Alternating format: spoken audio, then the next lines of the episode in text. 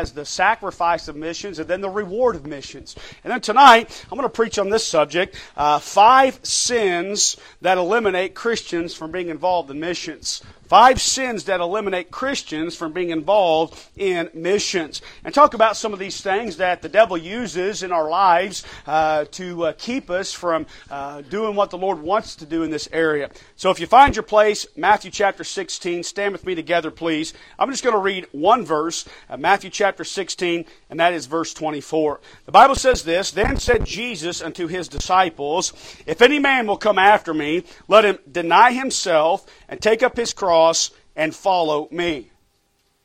Yeah, we got something going on there, brother. All right, give me just a second here. Yeah, maybe it was some kind of. Uh, there we go. Maybe it was. Maybe it's something to do with my mic. All right, we good now? Let's. All right, I think we're good. Amen. All right, let's try that again. Let's read that text verse.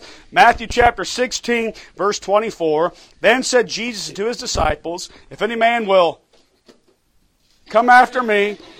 Let him deny himself, take up his cross, and follow me. Let's pray. Lord, we love you tonight. We thank you for the opportunity to be here. Lord, I pray that you bless our service, God. I pray that you would help us. I pray that you'd help our hearts and minds to be drawn uh, toward the truth tonight. And Lord, Holy Spirit, work on us, Lord. Thank you for the opportunity to be involved in missions, God. And thank you, Lord, for the privilege it is to partner with you, uh, Lord, to reach people for the cause of Jesus Christ. Lord, I, I think about that day when we finally get to heaven. And Lord, we see all those people that if we took the time and, and obedience to your word to invest in, how thankful we will be that we did. And so help us, Lord. Speak to us, we pray. And we thank you in Jesus' name. Amen. Thank you. you may be seated.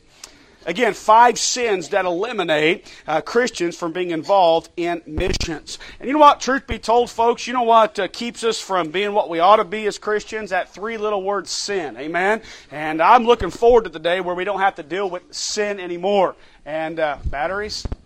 All right, okay, all right. I told you there's spiritual warfare going on, folks, and uh, I guess it's going on right now with the technology, which doesn't surprise me, right? So there are devils in the in in the, in the technology. So all right. Anyway, I, I do apologize for a little bit of the few interruptions, and uh, apologize for um, my uh, trying to uh, sing the songs in the song service and threw us off there a little bit. So, anyway, man, maybe I didn't pray enough this week. I don't know. But anyway, all right, let's get back into this, all right? Uh, when it comes to things that hinder us in the Christian life, I don't care what it is, whether it's missions, uh, whether it's obedience to God, whether it's relationships, uh, the thing that keeps us from all that is sin. Amen? And we got to battle it, we got to deal with it. But you know what? I think we ought to identify these things so we'll know what it is we need need to, as Christians, to be aware of. Remember what the Bible says, folks, that we are not ignorant of Satan's devices. We ought to know his game plan, right? I can guarantee you,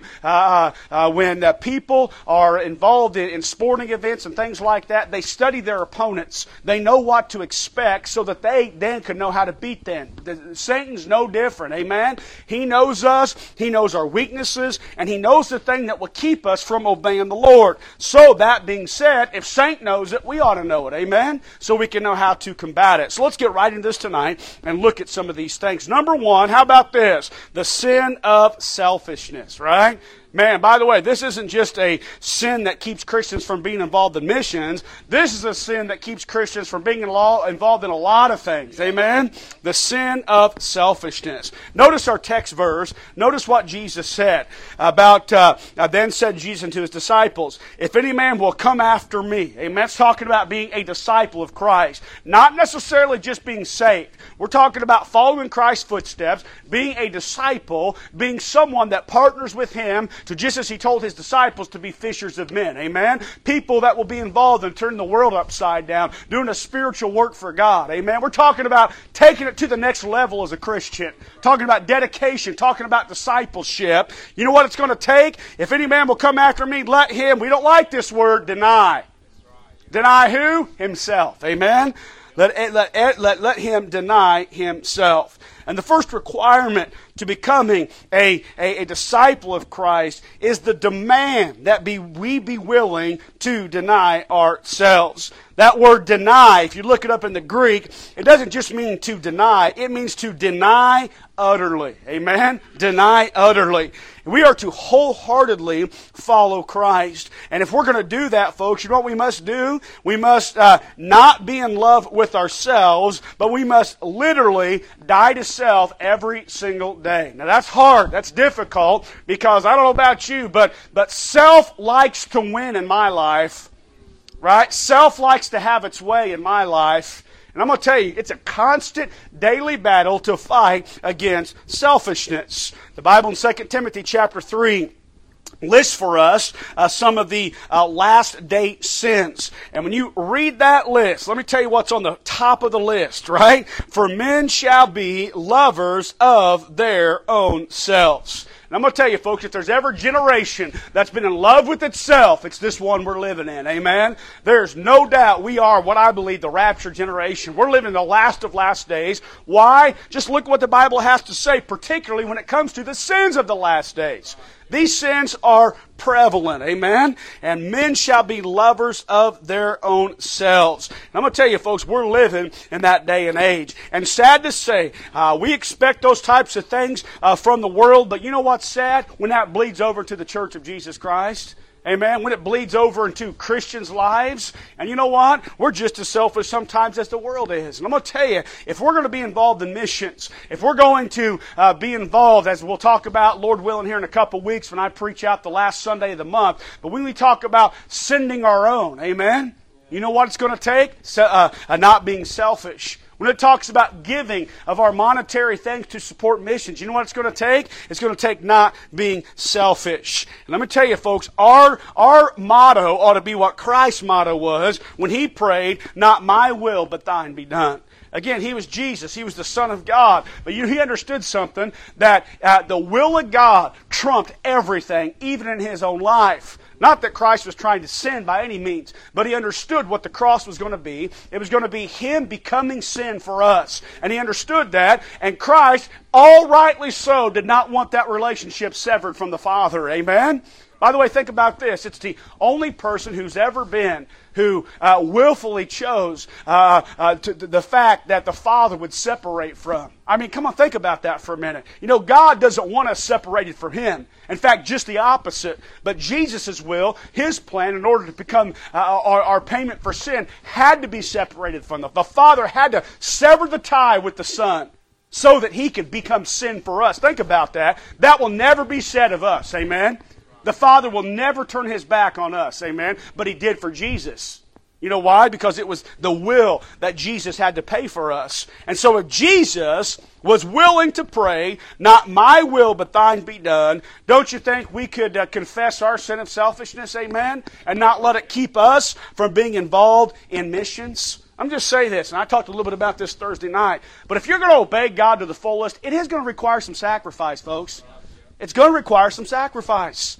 All right? I mean, listen, you're not going to be able to do everything you may in the flesh want to do if you're also going to follow Jesus Christ to the whole and if you're going to be involved in missions. You're just not, okay? I mean, you know what? Missionaries that go, you talk to them, and I'm sure missionaries that come through here will tell you that, you know what? Maybe they had other plans for their lives. Maybe if they, they were set in a certain direction until God came down and called them, and you know what? I, they're thankful they did it, but they still had to sacrifice what they wanted for what God wanted. Amen? And I'm going to tell you right now, if we're going to uh, continue to give to missions and support missions, it's going to require sacrifice. It, listen, folks, reality. All right, I don't take talk about this often, but the Bible talks about it. I'm not afraid to uh, talk and preach about it, but it does take money to have a missions program.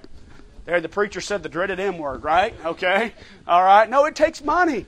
Listen, we support those missionaries right now. Uh, 22 missionaries. We support them at $100 a month. That means this $2,200 a month uh, will go from our budget to, uh, as far as, or uh, redirected, if you will, the giving toward the missions. Now, we have a separate giving category for that. We have folks that pledge on a monthly basis to give to missions. And I'm just saying this if we're going to continue that, and if we're going to increase that, you know, it's going to take a little bit of sacrifice. Amen?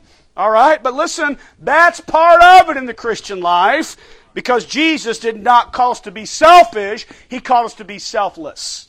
Amen. I'm going to tell you, if you're consumed with self and you're just a selfish person and, and uh, you're a selfish Christian, listen, you're not going to ha- have much to do with this thing of missions. So, number one, the sin of selfishness. How about this? Number two, the sin of softness. The sin of softness. Again, back to our text verse, Matthew 16, verse 24. If any man will come after me, let him deny himself. Look at this next phrase. We really don't like this one. And take up his cross. Think about that. Take up his cross. You know, taking up our cross is not attractive to a generation who has seldom been required to do anything difficult. Let me tell you what we're living in, folks. We're living in a generation where uh, the, the generation coming up, and sad to say, even the, uh, uh, the generation that would be the, the, the, the, the adult generation, you know what? They've never, uh, or, or seldom at least, been required to do much of anything. They're spoiled, they're soft, and if it don't pad their pockets or, or help them in some way, they don't want to have no part of it. Amen? And again, listen, the world's the world, but what's sad is, is that that philosophy bleeds over into the church of Jesus Christ. Let me tell you something, folks. Following God is not for wimps. Being a disciple of Jesus Christ isn't something that's easy, right? What's history tell us about Jesus' 12 apostles and uh, uh, the fate that they faced? All 12 of them, except of course for John. John did die of a natural death, but they tried to martyr him. All 12 of them died a martyr's death. And you read history, you read uh, our, our forefathers. Our history was paved in blood. The price that was paid. You know why? Because they would deny or die. We'll choose death. Amen? I mean, I, I mean, I, I don't even know if, if, if, if too many Christians would choose that in the day and age we're living in. You know, they're more concerned about, you know, their hip hop pastor and his skinny jeans and, and uh, their, their coffee shops in the foyer and all that other garbage going on. Let me tell you something, folks. That's not New Testament Christianity. Amen? You know, we, we got to uh, figure out this thing and uh, not just be soft, but you know what we've got to be? We've got to endure what? Hardness as a good soldier of Jesus Christ. Listen, God's looking for Christians who are not afraid of a challenge. Amen. A challenge. Listen, folks, it takes physical, mental, emotional, and spirit strength, spiritual strength uh, to be involved in missions, particularly those that live on a mission field.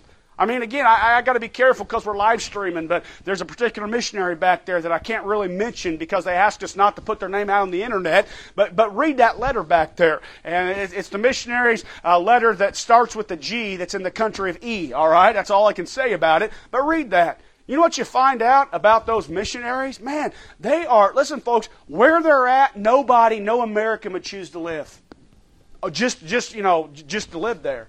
I mean, it, it's difficult. It's hard. But you know what? They, they, they, they, they've stuck it out. They're continuing uh, uh, going on uh, years, not just a few years, but uh, uh, at least over a decade, possibly longer, serving in that place. And they're starting to see some results. You know why? Because they've endured hardness. They're not soft. Amen? I'm going to tell you, folks, softness is killing a missions work in the local New Testament church. The great missionary Vance Havner, here's what he said said that, uh, or the story says that some missionaries that were bound for Africa were laughed at by the boat captain. The boat captain said, You'll die over there, he said. But here's what Vance Havner said Captain, we died before we started. Think about that. We died before we started. You know what that meant? They died to self before they started. Uh, Philippians chapter 2, verse 17. Paul, the Apostle Paul, one of the greatest missionaries, here's what he said Yea, and if I be offered upon the sacrifice and service of your faith. Think about that. Offered upon the sacrifice and service. He's talking about himself. His life, his life offered upon the sacrifice and service of your faith. Notice, I, I joy and rejoice with you all. You know what that's called? Spiritual toughness right there.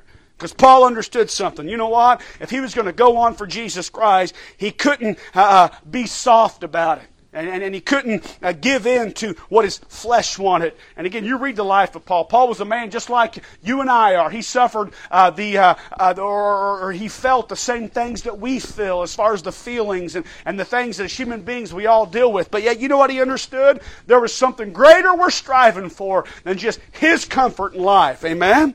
And so we must not fall for the sin of softness. And, uh, you know, Revel in the book of Revelation there, uh, we uh, uh, read about the churches there in Revelation chapter 2 and 3, and uh, the, uh, the seven churches that Jesus authored letters to and sent them to the pastor of the church and had him read the letter to the church, what Jesus thought about his church. I've often thought this if Jesus Christ authored a letter to White River Baptist Church, what would it say? What would it say? What would it say about this local New Testament assembly right here in Princeton, Indiana? By the way, he thinks something about it. All right, he's got an opinion about it, I can tell you that. Is it an opinion that pleases him? Or could we read through those letters and see some of the negative things he said to those churches? But of course, the, the ultimate insult was the last church, the church of Laodicea. And by the way, that those churches represent not just seven local churches, but they also represent seven ages of church history. And I'm going to tell you, folks, we're living in the, in the Laodicean age of, of quote, quote, Christianity. Amen? And you know what Jesus' complaint was about that church? He says that they were neither cold nor hot. By the way, what's it mean not to be cold nor hot? It's correct. Or you know what we'd call it? Comfortable. Right? I mean, come on. It's pretty comfortable in here. All right? I don't think y'all are cold. You cold, all cold in here tonight? Some of you are, all right? See y'all bundled up, right? Uh, yeah, I know I got cold hands, all right? Everybody's been telling me that all day. Oh, your hands are so cold, preacher, right? But uh, no, no. It's not cold, but you know what? We're really not sweating in here. We're pretty comfortable, aren't we? You know what also we could call that? Lukewarm. And that's okay if you're sitting in a building listening to preaching or, you know, we all want to have, you know, climate control or we all want to be comfortable as far as our, the physical temperature. But let me say this. We can't afford to be comfortable when it comes to our spiritual temperature. You know why? Because you know what comfortable Christianity makes Jesus Christ want to do? Blah! I will spew thee out of my mouth. Jesus said, I'd rather you be cold than lukewarm. I want you hot. But if you're going to be one, you I'd rather you be cold than this lukewarm, make me want to puke Christianity. I'm afraid, sad to say, that when Christ sees a lot of quote quote Christianity of the day, that's what he sees. You know why? Because of the sin of softness. How about this? Number three, the sin of rebellion. The sin of rebellion. Notice what it says here, back to our text, Matthew 16, verse 24. And said Jesus to his disciples, if any man will come after me, let him deny himself. Selfishness, selflessness. Take up his cross. That's, that's hardness. That's not softness. Notice what else he says.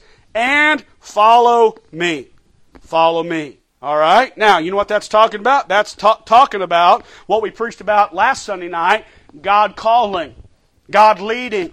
And you know what we must do then as Christians if we're going to be involved in that? We must choose to follow.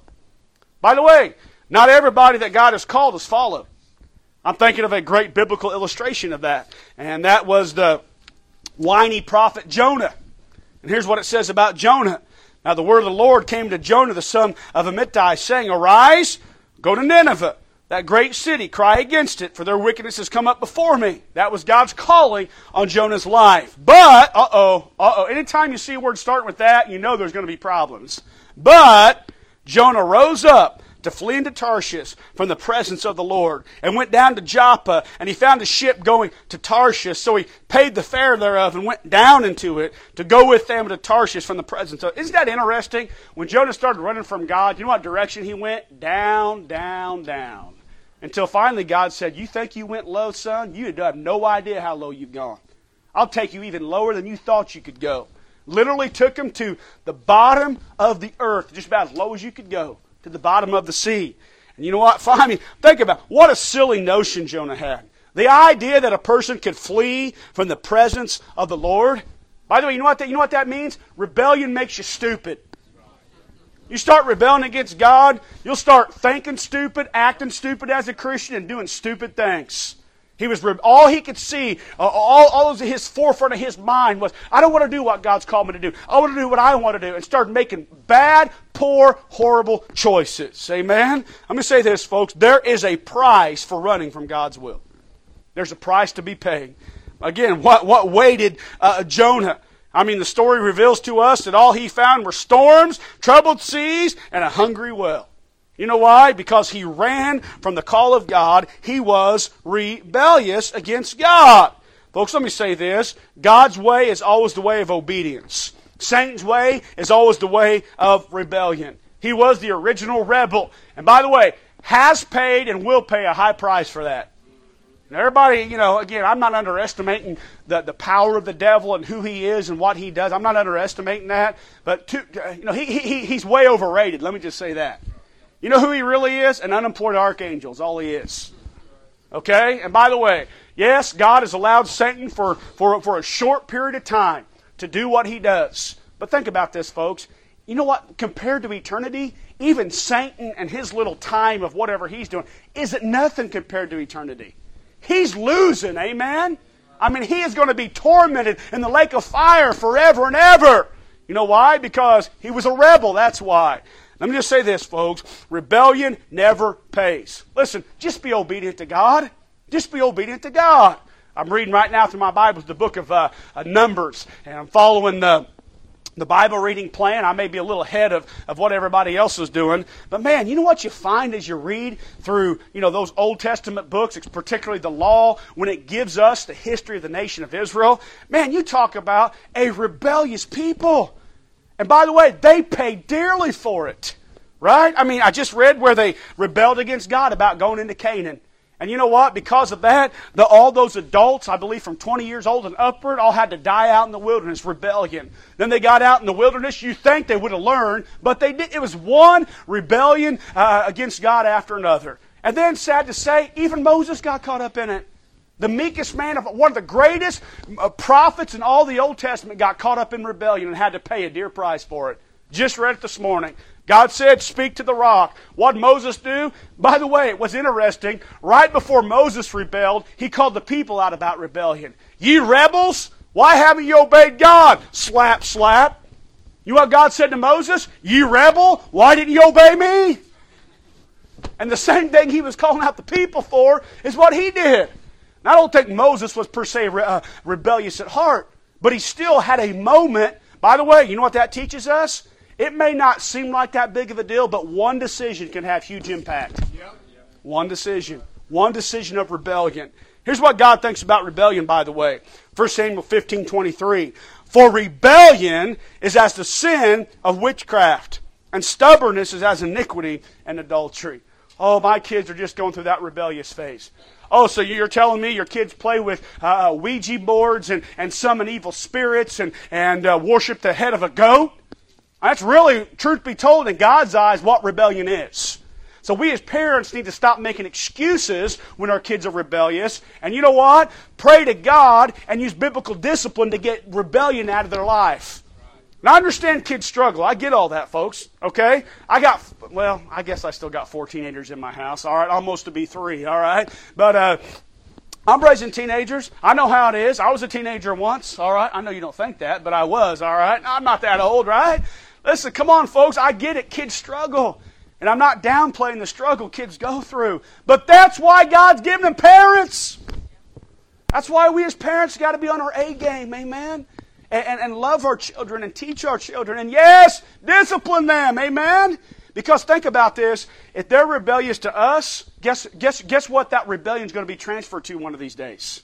God. By the way, you can't teach selective rebellion. You know, uh, when I was t- a principal of the Christian school, uh, you know, I had some kids sometimes dealing with stuff just like you always do with kids, just dealing with problems. And, and here's what I found out, though. No matter what kind of problem I had with the kid, if the parents were on board with me, we could usually fix the problem with the kid. But you know what? I, you know, a lot of times I found, and not a lot of times, not really a lot of times, but a handful of times, you know what I found out? The parents who, uh, instead of, uh, you know, understanding that their, you know, children were sinners. Okay, by the way, reality check. Our kids are sinners. I said are, not yours. yours, mine, all of us, right? Okay? Those cute little sinners that come out of the womb, because that's exactly what they are. Okay? But instead of understanding their kids were sinners and understanding, yeah, you know what, my kids are doing some wrong things. What do we got to do to get it fixed? Oh no all of a sudden, let's turn against the authority. You know, how, how dare you say that about my kid? In a Christian school? Oh, yeah, even in Christian school, how to deal with that kind of stuff. By the way, you know what I found out? The parents who sided with their kids, you know what they ended up doing in the long run? Losing their kids. They did, they lost them. There's not one family that I didn't deal with in that area who had rebellious kids that turned on the authority that their kids turned out good. Never happened.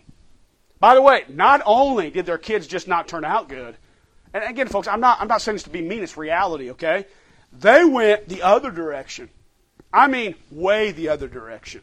Because you know why, folks? Rebellion never pays, that's why. And it is a big deal when our kids don't obey us. It is a big deal when they have rebellious, snarky attitudes toward authority. And we as parents need to not make excuses for that, but deal with it, amen? Because I'm going to tell you, you can't teach selective rebellion. All right? They're not going to be rebellious against other authority figures and then not turn that rebellion on you and eventually turn that on God. Amen? And so listen to me, rebellion will keep us from being involved in missions. God says He wants us to be involved.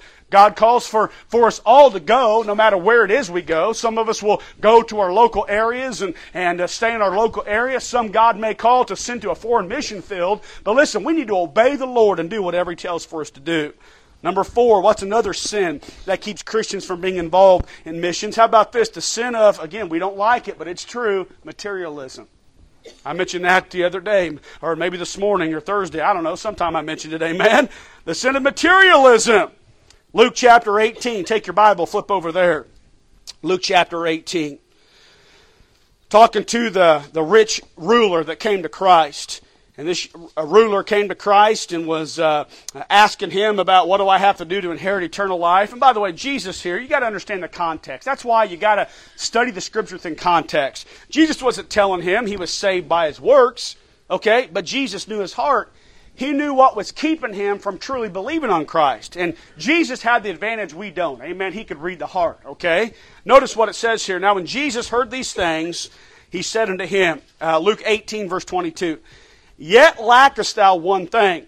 Sell all that thou hast, distribute to the poor, and thou shalt have treasure in heaven. And come and follow me. By the way, again, Jesus didn't say uh, you'll have eternal life. He said treasure in heaven. Okay? Again, it's not teaching a works based salvation. And come and follow me. And when he, the rich young ruler, heard this, he was very sorrowful. Why? For he was very rich. Very rich. And, and, and, truth be told, folks, you know, probably uh, uh, one of the things that keeps Christians from being involved in missions is the sin of materialism. The sin of, you know what, being so obsessed with stuff that that's all we care about in this life. By the way, anything that we have that's physical, okay, whether it's our homes, whether it's uh, uh, our vehicles, you know, money per se, whatever, anything physical, okay, that's here, that's tangible, that you can touch, that what we would be considered our possessions, okay? You know, you realize they're all going to burn up one of these days anyway? You realize that? They're all going to burn. Okay? I mean, Lord calls us out of here in the rapture. None of that's going with us. Okay? Here's what Pastor Ross used to say, all right? Give your giving while you're living so you're knowing where it's going. Right? You know what he's talking about? Laying up treasure in heaven. Amen?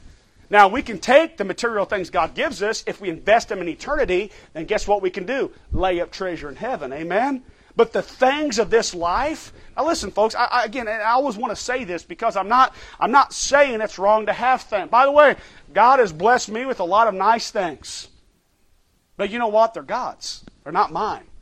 Okay? And you know what? We can't get obsessed with things of this life and keep uh, uh, allow things to keep us from doing what God would want us to do, serving God. Amen. And you know what? Yes, truth be told, uh, as Americans, folks, listen to me. The way most of the world lives, you know what we're considered? Truth be told, very rich. We are very rich compared to most of the world. Right? And you know what? Sometimes it's hard for people to give up those things, the material things, to lay them aside, to go to some place where maybe they won't have those things anymore. But folks, listen to me again. Uh, God's not, uh, it's not maybe His will for all of us to, uh, or most of us even, truth be told, is to sell all our stuff and move to a foreign country. But if he, that would be His will, we ought to be willing to do it. Amen? But you know what? Still, though, it, uh, as I mentioned before, it takes finances, it takes resources to send these missionaries. And you know what? We're going to have to sacrifice somewhere. We're going to have to redirect somewhere so that we can make sure we involve ourselves in missions. And that may require not having as much stuff of this life. By the way, we all have too much stuff anyway, right? I mean, you know, I, here's what people say to me. I'm working in people's houses all the time, move a lot of furniture for people when I'm doing flooring for them. And you know what most people say to me? Man, we have too much stuff. People say that to me all the time. And if we were honest, we could say the same thing. Right? And so, folks, listen, what's the harm if we not do, do it that a little bit so we can be involved in missions? Amen? Jesus said, Matthew chapter 8, verse 20, the foxes have holes, the birds of the air have nests, the Son of Man hath not where to lay his head. That's, that's, that's how Jesus lived when he was here. Now, you know what? He doesn't necessarily call for most people to live that way nowadays. All right, he's blessed us with a nice home. We all live in, in, in nice places. We all had uh, a warm bed to sleep in last night. Amen? So we're not even paying a high of a price as Jesus Christ paid when he was here. And truth be told, probably wouldn't expect us to pay as high of a price in that area. So listen to me, folks. If, if we have to do with a, uh, without some so we can give to missions, why would we not want to do that? Amen? So the sin of materialism. And then last of all, let me give you this last one here. We said, first of all, number one, the sin of selfishness. Number two, the sin of softness. Number three, the sin of rebellion. Number four, the sin of materialism. And we'll end with this one, the sin of prejudice the sin of prejudice. Take your Bibles. I want you to go to this passage. We've talked about it before, but I want you to see it. John chapter 4. John chapter 4. For, in fact, if you know your Bible, and I say John chapter 4, you think of a particular story. And that's the story of the woman at the well. And we see here um, uh, uh, a, a, an illustration of prejudice even with amongst Jesus and his disciples, all right? Not, not Jesus himself, but his disciples. We see this in John chapter 4, and uh, we, uh, let's pick it up in verse 4. Bible says this, um, now Jacob's well was there, talking about Samaria. Oh man, Samaria. That was not a good word for the Jews. They did not like that word because they didn't like the people there. Okay, the Samaritans. Ooh, the Samaritan. I mean, it was it was taboo to the Jews. And by the way, the Samaritans felt the same way about the Jews. There was extreme prejudice there because the Samaritans were half Jew, half Gentile. And according to the Jews, they were unclean right? I mean, they, they really uh, didn't, uh, uh, uh, the Jews did not have a high opinion of the Samaritans. The Samaritans didn't have a high opinion of the Jews. So Jesus is on his journeys with his disciples, and it says that Jacob's well was there. Jesus, therefore, being wearied with his journey, sat thus on the well, and it was about the sixth hour. And by the way, if you back it up to verse 4, uh, uh, I think I was reading out of verse 6. Verse 4, Jesus, here's what Jesus said to his disciples We must needs go through Samaria. So Jesus said, okay, guys, uh, we're, we're, we're, diverting a little bit and we're going to Samaria. And as soon as he said that, I guarantee the disciples looked at each other. Samaria?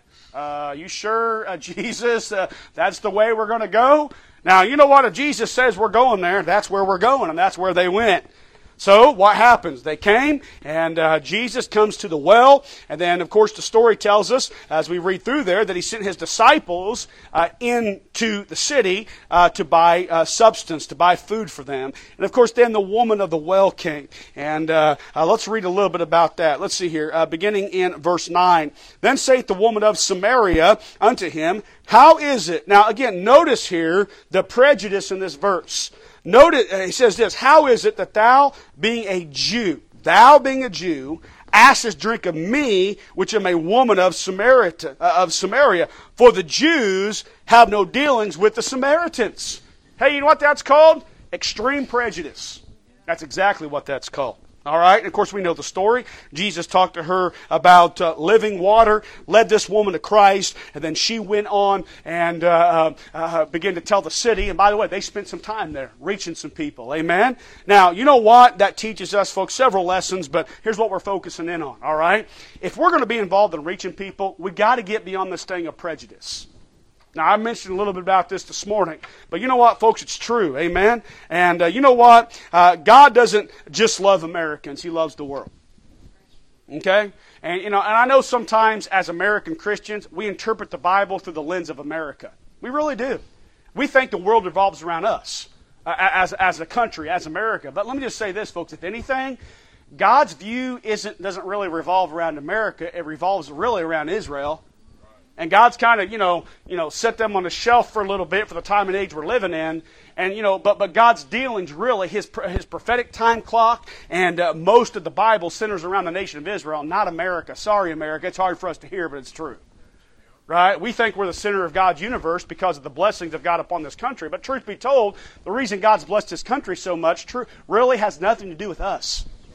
It has everything to do with our forefathers and how they founded this country And because God blesses Bible principles and blessed what our country was founded upon, those blessings are just trickling down to us. That's, that, that, let's be honest, that's really what it's about. Because this generation is doing nothing to deserve God's blessing as a country as a whole. And the only reason, really, God hasn't wiped us off the map yet, I believe two things. Number one, there's still some salt and light. And number two, the way, for the most part, this country stood for God's chosen people, Israel, but that looks like going by the wayside pretty quick. And so, all that to say, folks, listen to me, right? We as Americans uh, need to lose this thing of prejudice, right? Now, what's sad is, is that this thing of prejudice no longer just, you know, is from collar to collar, it seems like. I mean, you know, you know, you, you can be prejudiced, and when we think of prejudice, okay, come on, let's be honest, we all think race. That's what most of us think. You know, there's other ways to be prejudiced besides race. You know, you can be prejudiced against people who have less than you. By the way, you can be prejudiced against people that have more than you.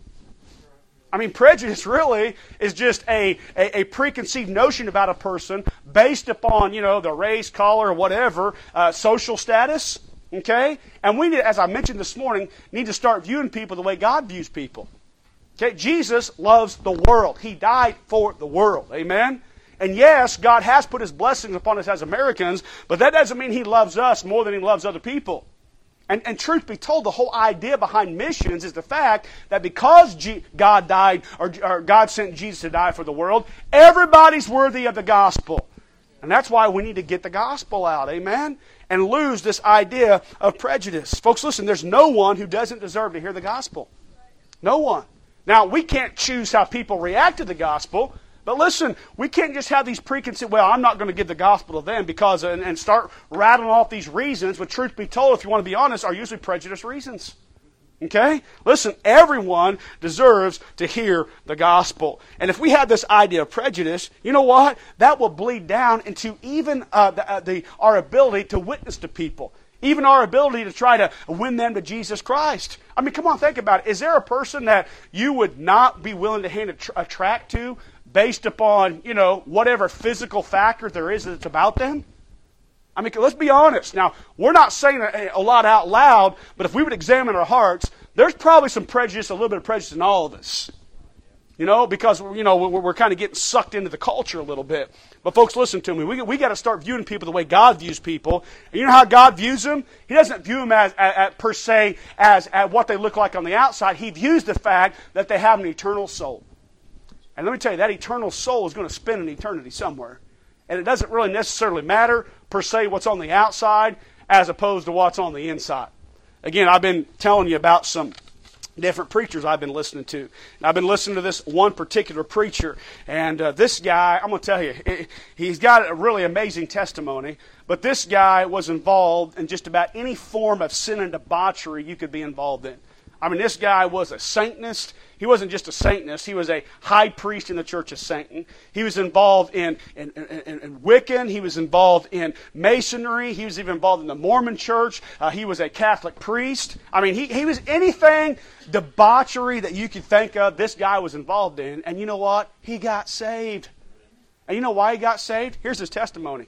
He was writing a check to, to pay his dues to the Church of Satan. Okay? By the way, that's a real thing, by the way. Okay? I mean, it, it, it, listen, folks, we, I know we live in this southern Indiana small town bubble. Okay? But I'm going to tell you, it's a big, wicked, nasty world out there. There's wickedness beyond wickedness. And, and I'm glad for some extent. I mean, that's kind of why we choose to live in a small town, right? So we can be isolated from some of that. But, but don't think for one second it's not real and stuff's not going on, because it is, okay? But he was writing his dues to the Church of Satan, sent the check. You know, those were, uh, remember the days, I don't know if, it, I'm sure some of you remember, where you used to get your checks back in the mail, right? After they cleared the bank, they'd send them back to you as a receipt. He got a check back from the bank that where he sent his dues to the Church of Satan, and on the check, someone had written, and he assumes it's a bank teller, he doesn't know, that says, Jesus loves you, I'll be praying for you.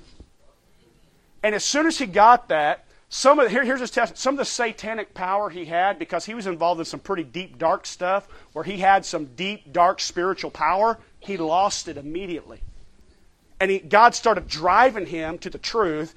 And eventually, you know what? He got saved. And now he goes around trying to help people involved that was involved in this stuff. I mean, here's a guy who literally was a Satanist. In fact, his, his story says he, he tells a story of where he remembers the night he literally sold his soul to Satan, signed a blood contract in his own blood, selling his soul to Satan. Now, most people, if you'd say that, you'd say, oh, they, they, sold, their, they sold their soul. There's no way they can be saved. No. The power, uh, uh the blood of Jesus Christ is more powerful than any of that stuff. Amen? Amen? Saved him, and now he's preaching the gospel, reaching many people, has helped many, many people. In the last 30 plus years, he's been saved. So all that to say, listen, folks, God can save anybody. Right? And we need to, again, stop viewing people from the outside. And I know sometimes, folks, it's difficult, right? I mean, there's some people you look at and you say, Oh, God, please give me boldness to witness to them. But you just never know. In fact, here's what I found out. Sometimes the roughest, hardest looking people are more open to the gospel than some of the people that, you know, just on the surface feel like, or oh, maybe they would be open to it. I mean, so you just don't know what God's doing. So, all that to say, listen, let's get the gospel to anybody and everybody. Amen? And let's not be involved in these sins that would keep us from being involved in missions. Let's pray. Lord, we love you.